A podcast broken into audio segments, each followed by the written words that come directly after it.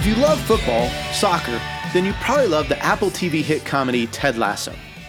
Ted Lasso, a quirky, soccer naive American coach, finds his way to England where he comes in to manage a fictitious but struggling Premier League side, AFC Richmond.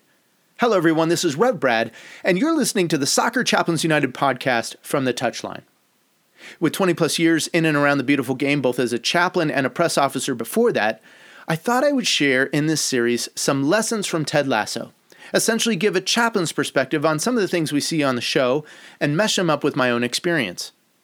In the series, I'm going to try not to over spiritualize what we see on the screen, but I do want to comment on some of the elements that I believe can be great points of personal and professional development, no matter your role or relationship with soccer. Whether you're an athlete, a coach, a staffer, or an executive with the beautiful game, I think this series will be fun, creative, and have a little bit of everything for everyone. Just a side note, whilst I've changed this opener from the original one, I will keep the opener for a little while, so if you're listening regularly, when you hear the Ted Lasso theme music at the start of the pod, you can go ahead and skip forward to the two minute mark to skip the intro and get right into the pod for the day. Thank you for listening to the From the Touchline podcast. Here we go with a lesson from Ted Lasso. He's found the space and he's found Just a little off foot, thinking he's going to go far post. Not strong enough with his right hand. Whips that one in. Far post almost made him ends, and they have. He has the hat trick. The second in his career. The third of the night. The hat trick hero. Talked about you're not going to be able to sustain that kind of pressure.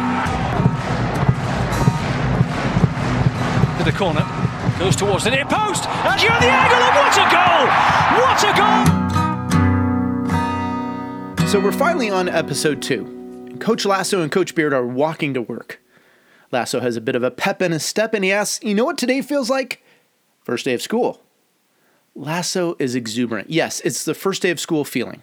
He even lets a little pre coffee morning whoop of excitement out.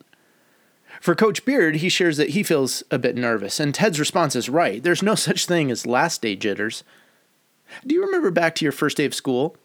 Or maybe it was the first day at that new club, that new job, that dream job, that dream club.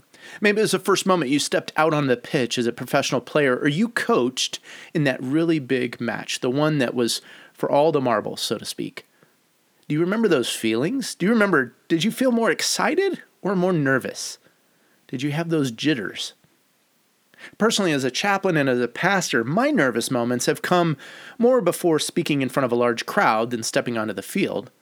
But I think we can all relate to those feelings of being in a new place, one filled with tons of promise, but also with a degree of uncertainty and some measure of risk and reward. How do we cope in those moments? Well, first, I believe God prepares us as a people for the challenges that lie ahead in our lives. We see this in the life of David. He courageously volunteers to face the giant and the champion Goliath, the one that's sort of bad mouthing his people. His bravery is questioned, though, because he isn't a soldier. But he speaks to the seeming gap in his CV. Listen to these words. But David said to Saul, King Saul, Your servant has been keeping his father's sheep. When a lion or a bear came and carried off a sheep from the flock, I went after it, struck it, and rescued the sheep from its mouth. When it turned on me, I seized it by its hair, struck it, and killed it. Your servant has killed both the lion and the bear. This uncircumcised Philistine will be one of them, because he has defied the armies of the living God. The Lord who rescued me from the paw of the lion and the paw of the bear will rescue me from the hand of this Philistine. You can find that in 1 Samuel chapter 17, verses 34 through 37. You can find David sort of filling in of the resume, so to speak. For Beard and Lasso, they too have had their lion and bear history. Beard, noticing that Lasso is wringing his hands and nervous before the training session, offers a reminder from their own past. Remember what you said to me the first day of coaching at Wichita State? Relax, they're just kids.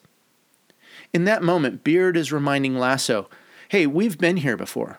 We've faced a new opportunity full of challenge and uncertainty. The reminder of their past challenge and success is a bridge into this new opportunity. It's a helpful reminder hey, we've been here before.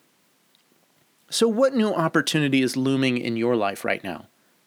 Maybe it's a new team situation. Maybe it's coaching a different setup. Maybe it's a new relationship in your life. Maybe it's an exciting time as you're facing marriage or a new child coming into the family. Or maybe it's a bit more challenging. Maybe there's a loss, a death. a divorce, a graduation, an empty nest, as it were. There are those first day jitters. There is a mix of excitement at what promises in store, but also a nervousness too.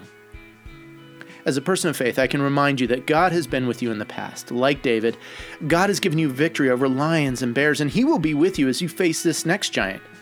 If you're not a person who has faith in God, I bet if I listened to your story for even an hour, I could see ways that God has been part of your story, ways He has been faithful to you, and maybe you haven't even had the eyes to see it. And my friend, let me tell you, when you and I know that God is with us, it can make any first day of school be one filled with excitement and joy at the promise, the potential, and the possibilities. Well, thanks for listening to this lesson from Ted Lasso. This is Rev Brad coming to you from the touchline.